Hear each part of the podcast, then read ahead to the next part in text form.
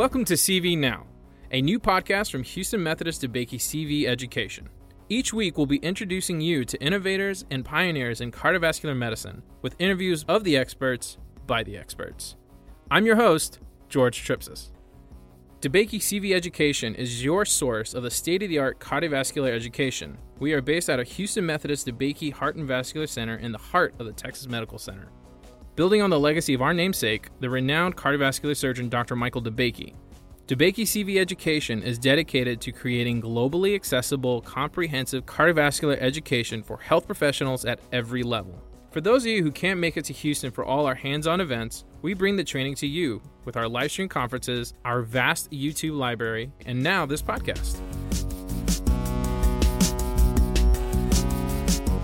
I think that guidelines and evidence um, are pointing to the fact that AFib is almost just one of many risk factors for stroke. The others are the CHA2DS2-VASc This week, we're discussing technological innovations that have the potential to revolutionize the cardiovascular field.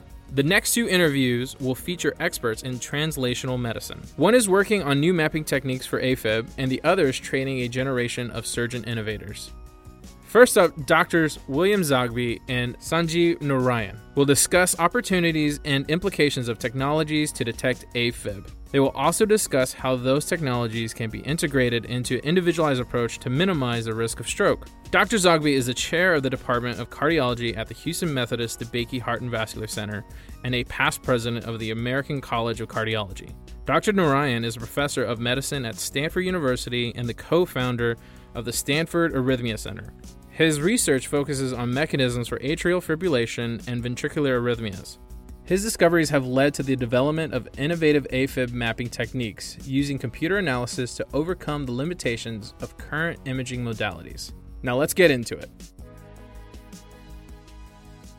Hello, everyone. I'm Bill Zogby. I'm the chair of the Department of Cardiology here at Houston Methodist Hospital, DeBakey Heart and Vascular Center. And with me is a pleasure to have uh, Dr. Sanjiv Narayan. He is the professor of medicine at Stanford University and the co-director of the Arrhythmia Center there. It's a pleasure to have you here, and thank you really for a wonderful grand rounds this morning. Thank you, Dr. Zogby. It's really been wonderful to be here. Uh, what I really enjoyed about this grand rounds, and obviously we want our viewers to take a look at it, is uh, not only from is addressing atrial fibrillation from so many aspects. uh, from its diagnosis, pathophysiology, some of the current challenges in a case-based approach, and uh, hopefully some of the aspirations for the futures going forward. Even some of the intrigue to me was that we still can't diagnose it too well, even by, by a, a, surface electrocardiogram. And the, and the cardiologists have not done as well either in, in, that uh, uh, evaluation. So th- the question to you is obviously uh, the concern here is not necessarily only the symptoms of the patients, which you know quite a few times we can address one way or another, but the risk, the risk of stroke, and uh, and how do we mitigate that? How do we decrease it? I have a question for you, and I, have been hassling with it a bit. Is nowadays with newer technologies, and uh, you know, those technologies have improved so much to be able to monitor the rhythm of an individual. And I can see in the future, in the near future, somebody being able to be monitored almost continuously, in addition to hemodynamics and everything else. Yes. If we have this technology, how much of a dent is it going to make in our therapeutics? Meaning, if, if I know an individual is in sinus rhythm, yet they're at risk of a stroke. Uh, am I looking at it correctly? Meaning, I'm looking at AFib as a almost a symptom mm. in a disease milieu. and if I stop that symptomatology, if I improve it electrically, etc., I'm still left with everything else that's with it. Is this yeah, am I in the right direction? I think you're definitely in the right direction, and I think that's a forward looking statement. I think that guidelines and evidence um, are pointing to the fact that AFib is almost just one of many risk factors for stroke. The others are the CHA2DS2-VASc score. Some people have already proposed in editorials and a few single center and retrospective studies that it should really be a CHA2DS2-VASc AF score, where your risk for stroke is heart failure, etc., with some number of points for AFib, because we know that people can have who have um, a moderately high CHA2DS2-VASc score are at risk for thromboembolism even without AFib. So therefore, to speak to your, you know, the point you made about wearables and detection, I think that will make an enormous dent in our therapy, almost a dent that we're not prepared to take at the moment. We're not prepared to be able to handle, because if you imagine, for instance, um, everybody with a smartphone or let's say an Apple Watch. I see you've got one of those yeah. on. So, you know, actually measuring their heart rate and having flash alerts of atrial fibrillation, uh, then that would serve as a trigger to start looking for other risk factors. And people that never thought they needed to be could now be on anticoagulation that substantially changes the way that they might participate in sports and, and so on and so forth. So I think it's absolutely correct, but also it's a massive healthcare undertaking. I'm just wondering, also on the other side of atrial fibrillation, is if we take AFib out of the equation and we have a score of heart failure, hypertension, so many other things, mm. because at times we may not be able to detect atrial fibrillation. Yeah. The question is, what is the risk of stroke in that population? because that, that could be one factor, but it may be a very important factor by itself. I'm just wondering, yeah. Uh, you know, from the reduction of stroke events down the line. No, I think you're right. I think that there will be a group of people who don't have AFib despite monitoring, whose CHA2DS2-VASc um, score is, let's say, pick a number five, and they do have a substantial risk for stroke. It may not be the 7% or 8% you'd expect for that patient if they had AFib and a CHA2DS2-VASc score of 5. But I think it'll be substantial and probably worthy of therapy. What do you think, looking into the future for the next five years, uh, what do you think uh, are maybe the newer frontiers in atrial fibrillation that either being tackled or should we tackle the next five years to try to either understand it better, treat it better, or whichever way, I mean, you think about obviously you're a thought leader in AFib. Thank you. So I think that uh, identifying a personalized risk score for stroke, which really gets that personalized mechanisms for stroke, will be number one because it's urgent. It's a really critical issue that we have to address straight away. I think the next would be some way of identifying uh, whether lifestyle changes are more useful in some patients than other at others, and are some lifestyle changes more dramatic and more effective than others? Uh, and then I think a third one would be using those pieces of information to help inform our ways to treat and ablate AFib. But I do put that third because, of course, most patients with AFib don't get to ablation, although, of course, it's what I do for most of my, my job. But most people, however, may be at risk for stroke and could change their lifestyle. So I think those are the key elements. Let's say from the ACC's perspective. I, I like I like this personalization because, uh, to me, I think uh, we've we've emphasized and appropriately uh, the the scoring mechanism that we have, which is mostly clinical, if you will, right? But there are other anatomic things and functional things that we really have not incorporated yet and yet we do quite a bit of imaging, be it with ultrasound, mm. with MRI at times. I mean, uh, you know, with CMR, it's not going to be that ubiquitous, I would say. Mm. But conceivably, individuals who either are getting a transesophageal or an echocardiogram, mm. just wonder whether the shape, even, mm. of a left atrial appendage, mm. Because on the right side you have an appendage that may be wider shaped and, and less con less cons uh, constricted, if you will, yes. at, at, the origin.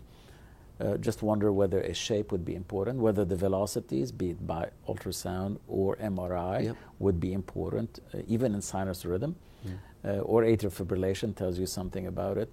So, and maybe some other biological markers beyond beyond what we know from a clinical point of view. So, I, I like this approach about personalized medicine. Yeah, I think it's very important, and I think you know an area that I, I personally like is computational models or network analysis to try and piece, piece together associations and individualize therapy in a way that otherwise we have a bit of a hard time, you know, doing as as human beings. You know, there there are associations now that we're going to get um, out of massive amounts of data that will be available. A lot of that will be noise, but if we're able to have clear phenotypes, so patients that we know have AFib, for instance, patients who unfortunately have other comorbidities that we know about, and then we can use ambulatory data from their watch or something sewn into their sweatshirt. I think that will help us tremendously to be able to understand mechanisms and tailor therapy. Wonderful. I think this is an exciting field. Anything on the technological end that could be revolutionary the next few years, be it the ablation portion or some other technologies. So uh, I, I'll leave ablation to the end. I think that detection of AFib, those devices, will revolutionize the field. It seems pedestrian, but the same way that the availability of uniform time or the fact that we uh, you know, can communicate so readily with each other was revolutionary, although we had phones for 50 years. I think the fact that everybody will know their rhythm, everybody will know some measure of, you could get cardiac output, I think that will be revolutionary. And just like we all have smartphones, many of us are going to have wearables moving forwards. Uh, I think imaging uh, I don't know whether 3D echo, but some combination of functional characterization of the of the atrium will be key, because at some level, stroke rate almost, I mean, has to be related to Virchow's triads. You've got the tissue structure, you've got contractility is one that tells you stasis, you've got flow that tells you stasis, and then some rheological measurement from the blood that's probably easy to to measure. We just may not know how to integrate it. I think that'll be key. Um, I think some surgical advances when patients are going concomitant surgery. I think currently the ablation approaches are based, in my opinion, on concepts from 20 years ago, and I think those could be improved. So you could have prophylactic surgery um, based on anyone undergoing, you know, a sternotomy procedure for CABG, for instance, or valve replacement. Uh, and then I think um, there could be a scope for integrating EP forms of therapy with transcatheter therapeutics, so um, TAVRs or other forms of prosthesis. And finally, ablation. I think that there there's ablation is very tech heavy.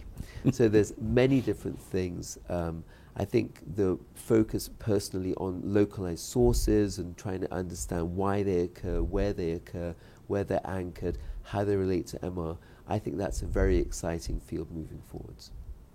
It really is very exciting, and just we were reminiscing, you know, this morning as to when we trained and atrial fibrillation was just, you know, a rhythm somewhere there that yes. people did not pay as Bottom much of attention the history. Bottom of the history list. Uh, it's it's amazing how much more emphasis, more knowledge, and actually more knowledge that indeed it was a major cause for morbidity and mortality. Absolutely, that was not as much on the radar screen.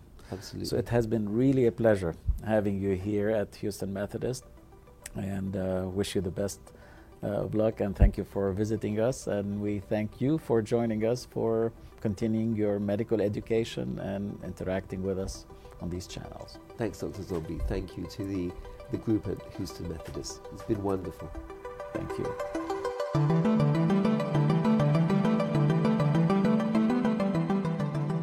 You've now heard how innovative new technologies, including wearables, could soon allow cardiologists to constantly monitor their patient's rhythm and radically change how they assess stroke risk. Next, we're going to take a step back even earlier in the bench to bedside chain, discussing opportunities to train the next generation of clinical innovators. You know, life is problem solving, it's a team sport. Uh, actually, life is about problem finding and problem solving. Sometimes we sort of uh, underemphasize the importance of problem finding. Dr. Alan Lumsden, Medical Director of the Houston Methodist DeBakey Heart and Vascular Center, interviews Dr. Elliot Chaikof, Chair of the Department of Surgery at the Beth Israel Deaconess Medical Center. Dr. Lumsden and Dr. Chaikof are vascular surgeons who share a passion for connecting clinicians and engineers to the innovate solutions to medical problems. Dr. Chaikof will share his experiences with Harvard Medical School's SPIN program, which teaches surgical residents the process of technological innovation. And now to the interview. Elliot, first of all, thank you for a great Grand Rounds. My Absolutely spectacular and presented in a way that, um, well, you have a gift for taking the complex and explaining it in a way that we can we can stay along with and get these concepts. So, but what I want to do now is really talk a little bit more about you. And so you and I worked together basically as fellows, and then we were at Emory. But take take me your journey beyond Emory. Emory was a great place. Yeah. Um, and but since then, tell me what you've been doing. Well, um, you know, spent almost 20 years in Atlanta at Emory and Georgia Tech, and in 2010 came up to Boston, uh, where I uh, have been serving as chair of surgery at Beth Israel Deaconess Medical Center.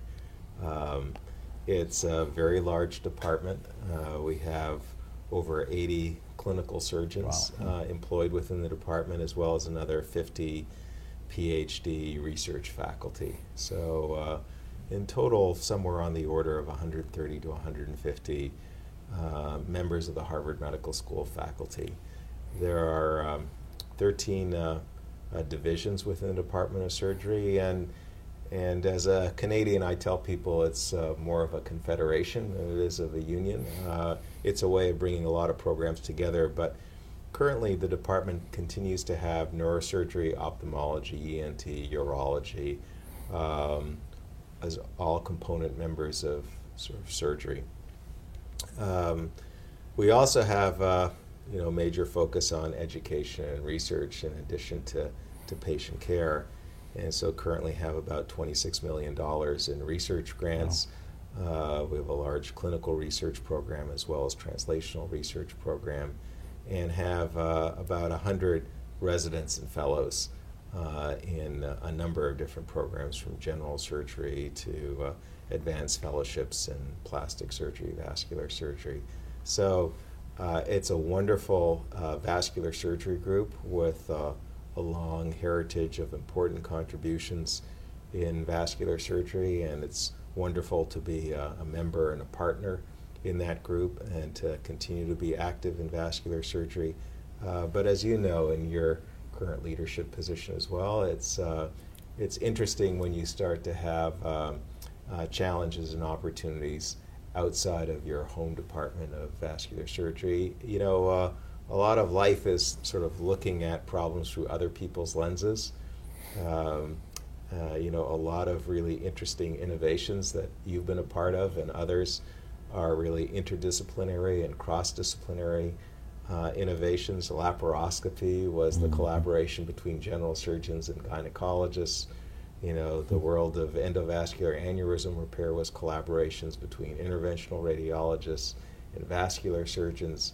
So it really is interesting, you know, as you have done throughout your career to really sort of see the experiments that a variety of different clinical uh, disciplines within and outside of surgery are participating in, and then see opportunities where you sort of uh, uh, bring groups together. Yeah, I mean, you've done a fantastic job, and, and congratulations. But you span beyond just the surgical disciplines, and that's really what I want to pick your brain a little bit. I'm going to tell you about a new uh, initiative here, and we announced this idea of it's called EnMed, a new medical school concept, engineering medicine, and this is being done in collaboration with Texas A&M. Uh, as you know, they're a huge engineering school, and so beginning next year, all our MD PhD students who have um, a degree in one of the engineering specialties are going to be tracked down to Methodist. So about 40 engineers going into medicine will be here. A lot of the, the uh, A&M faculty will be down here. And so we're beginning this journey of integrating a clinical operation with the guys who I think solve our problems, and those are the engineers. And so you have lived that life. I mean, you're probably the best example in our specialty of someone who walks both sides of that platform. Just give me your thoughts on it and how we should evolve this. Maybe you should be an advisor of how, how this evolves. No, I think that's a fant- absolutely fantastic initiative. And, you know, life is problem solving, it's a team sport. Uh, actually, life is about problem finding and problem solving. Sometimes we sort of um, underemphasize the importance of problem finding, right? Because the problems are all around us, but it's easy to sort of go through life without your eyes wide open. Uh, helping engineers and non engineers in the field of medicine really identify problems and then sort of forming teams that are interdisciplinary. When everybody around the table comes from the same background, the solutions people arrive at are pretty predictable and fairly mundane. When people come from very different backgrounds, that's sort of when the opportunity to close these ingenuity gaps arise. Um, so in our environment, clearly um, there are a lot of great engineering programs, you know, in Boston, and there's been a long tradition of cross collaboration between Harvard and MIT. Mm-hmm. Uh, a number of examples of those programs where I'm on the faculty are the Wyss Institute for Biologically Inspired Engineering. Uh, that was uh, an institute at Harvard that was founded by Hansjörg Wyss, who was the founder of Synthes. Uh, mm. He's donated $250 million.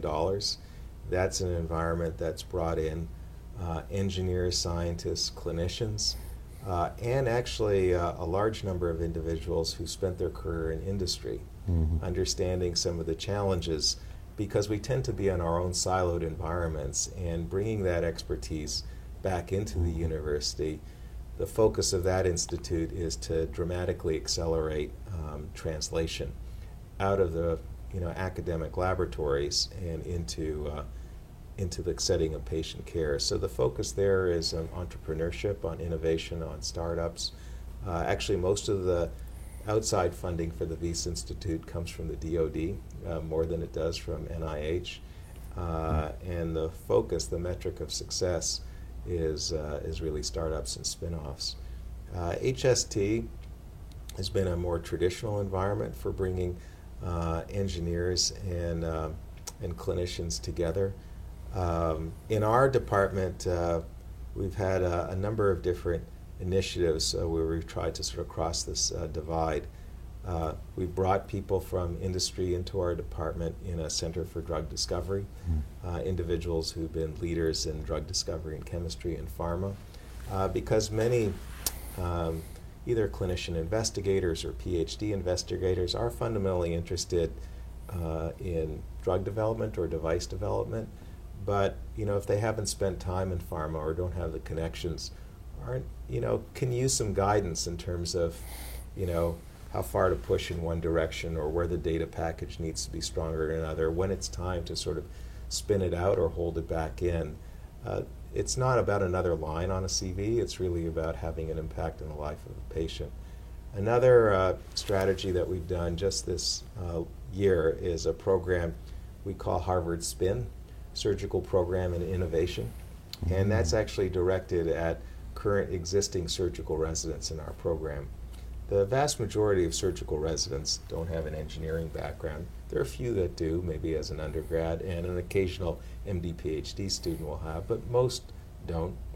And so the question is how do you lower the barrier for engagement of clinicians, of surgical residents in this process of problem finding and problem solving? Uh, so this is a program that uh, incorporates 15 residents uh, from the PGY uh, 2 through the PGY 4 year. Uh, it meets once a month for five months, beginning in February and extending to this June. There's a website that you can you can look at the program. the program initially started with a mini hackathon so uh, hackathons are when you're hacking things. So um, trying to solve a problem, we think about it in the context of computer code. But uh, our first hackathon was uh, gave a problem uh, to the surgical residents about uh, designing a better chest tube, hacking the chest tube. You know, it's interesting because when you then ask residents, so what's this problem, you know, with chest tubes? Some said, well, we don't have a chest tube kit. So we actually spend a lot of time running around collecting everything. Others talked about the obese patient, the patient with a very high BMI, and you know concerns about um, you know potentially injuring themselves and putting in a chest tube. Or how do you facilitate it? You know, other problems we gave them was what happens if you're in a low resource environment where you don't have any drug, mm-hmm. uh, don't have any gloves. how would you put in a chest tube if you didn't have any gloves? Or if the patients had a very high, you know, incidence of HIV, you know, uh, positive mm-hmm. status. When you create these constraints, or if you were on a Mars mission and you had to spend, you know, two years in space and you needed to devise, develop a chest tube kit for use on the space station or in a Mars mission, how would that sort of change your thoughts about the development of a chest tube? So this mini hackathon was to give residents, we broke them up into teams of three, so there are mm-hmm. five teams of three, uh, challenge them to sort of, you know, try to hack it, uh, think about sort of how you would prototype it, and it was all really within, um, you know, a, a, very short time period of, you know, a 60 or 90 minute block. The next sessions are focused on computer aided design sessions after that on 3D printing and prototyping. You know, again, just to provide them with skill sets. You know, I think uh, 10 or 20 years from now, that's all going to be anachronistic because, you know, now we're in an era where our children tell us, uh, Mom, this is how Twitter works, mm-hmm. Dad. Mm-hmm. Uh, 20 years from now, kids are going to say, Why are you going to the store to buy this? Let me 3D print it for you. Yeah. So, but again, I think in the interim, it's providing residents with some. Um, skills, but also sort of lowering the barriers that may exist, whether it's practical barriers or conceptual barriers, mm-hmm. to sort of engaging with people who come from very, very different disciplines. And actually to sort of promote the notion that the problems are around us. And we can get very focused as surgeons on um, learning our algorithms, learning the clinical decision making being compassionate, caring, outstanding master surgeons, which is really first and foremost. Uh, but I think whether you're training to be uh, a surgeon at Methodist or in Boston or elsewhere around the country, we're trying to produce the future leaders in American medicine who solve the problems that currently face us today. So I think trying to do a better job for both engineers as well as for those who don't come from an engineering background to uh, to really sort of be better engaged problem finders and problem solvers, I think is an important component. It's not, I guess, what I would say is we talk in residency training about competencies, core competencies, professionalism, core medical knowledge, understanding system level change. The missing core competency is creativity and innovation. I think that that's really a critical component for thinking about the next generation of surgical education or medical education in general. Well stated. Can't really add to that. so, so let me change tacks and talk a little bit about um, our fellowship and our time at Emory, both as fellows and faculty. Yeah. Um, I want to talk to you about Bob Smith, and just uh, I know from a personal standpoint, and I'm going to be able to deliver that to him what it meant to me. Can you say a little bit about your time at Emory and and Bob's role and who you are today. Yeah, I've had, I think both of us have had, you know, the, the good fortune of having a lot of wonderful mentors in our career, and I think we continue to have mentors. Mm-hmm. Uh, but Bob was in a very unique category and continues to be in a u- unique category. Um, as that, you know, individual who uh, was a master surgeon, a caring, compassionate clinician, um, was somebody who could always uh, solve problems with equanimity and grace. Even the most challenging problems um, that would otherwise generate um, high levels of emotion, Bob was always able to approach it in a manner uh, where everyone around the table, you know, could uh, could approach it in a way um, where the best solution was identified. I think, I think I do, and I'm sure you do. You know, when we're faced in a difficult situation, you know, probably continue to say to ourselves, "How would Bob handle this mm-hmm. problem?" Uh, and I think when we think about that, you know, the first thing we would do is say to ourselves, "Okay, take a deep breath. Don't send that email." Uh, and um, you know, and uh, and really try to put yourself in the other person's shoes. I think um, we all try to aspire to be good leaders and to surround ourselves by good leaders. And I think uh, Bob had the unique capacity to um, ensure that everybody had a voice, that um, he heard what people had to say uh, and listened very deeply.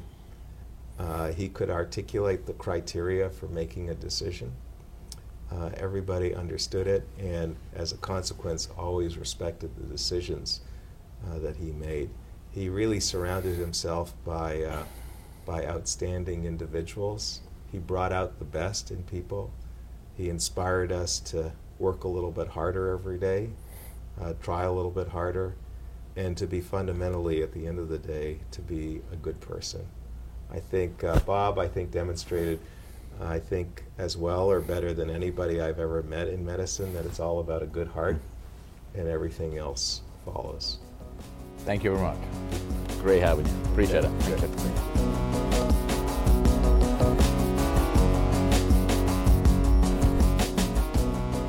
We've heard some fascinating insights on how technological innovation can change clinical medicine and how multidisciplinary collaboration can be a powerful tool for problem solving. If you'd like to hear more from today's speakers, look for DeBakey CV Education on YouTube. You can also watch our interviewees' Grand Rounds Talks that take a deeper dive into these subjects discussed here today. And that's our show for this week. Thanks for listening. And if you like what you heard, be sure to subscribe and leave a review. If you want to follow us on social media, we are at DeBakeyCVEDU on Twitter, Facebook, and YouTube. We'll be back next week with more fascinating interviews. See you then.